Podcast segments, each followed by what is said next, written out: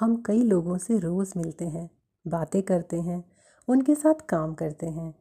ये लोग हमारे रिलेटिव्स हो सकते हैं और हमारे नेबर्स हो सकते हैं, हमारे कलीग्स भी हो सकते हैं। पर हम सबसे ज़्यादा किससे अटैच रहना चाहते हैं? वो लोग जिन पर हम सबसे ज़्यादा भरोसा कर सकें। जो लोग केयरिंग हों, जिनके साथ हम आसानी से बातचीत कर पाएँ और वो हमें ध्यान से सुने। और हम कोई सही सलाह लेकर लाइफ में राइट डिसीज़न ले पाएँ।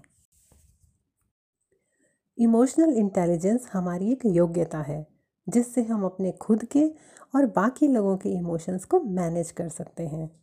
जो लोग अपनी लाइफ में सफल बनना चाहते हैं तो उन्हें अपने इमोशंस को कंट्रोल करना आना ही चाहिए। यदि आप अपनी फीलिंग्स पर ध्यान देने के साथ साथ ये भी ध्यान रखते हैं कि आपके रिएक्शंस का दूसरों पर क्या प्रभाव पड़ने वाला है तो इससे आपको दूसरों के साथ कैसे विनम्रता से पेश आना है, इसका पता चलता है।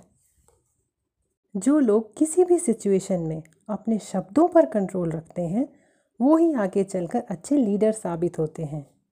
कोई कुछ भी कहे, हमें हमारी वैल्यू यानी अपने प्रिंसिपल्स की वैल्यू करनी आनी ही चाहिए।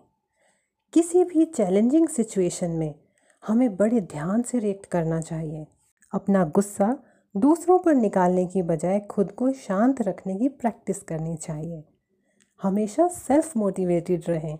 इससे आप अपनी लाइफ में अपने गोल पर काम कर पाएँगे और दूसरे लोगों की हेल्प करने में भी सक्षम रहेंगे। यदि हमारे पास इमोशनल इंटेलिजेंस है तो हम किसी से कोई भी बात सामने वाले को हर्ट किए बिना कर सकते हैं।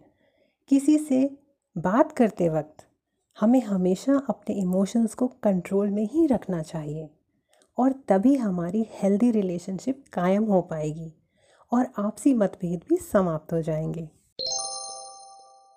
तो आज के लिए इतना ही। दिस इज़ मायरी ए के आरती साइनिंग ऑफ़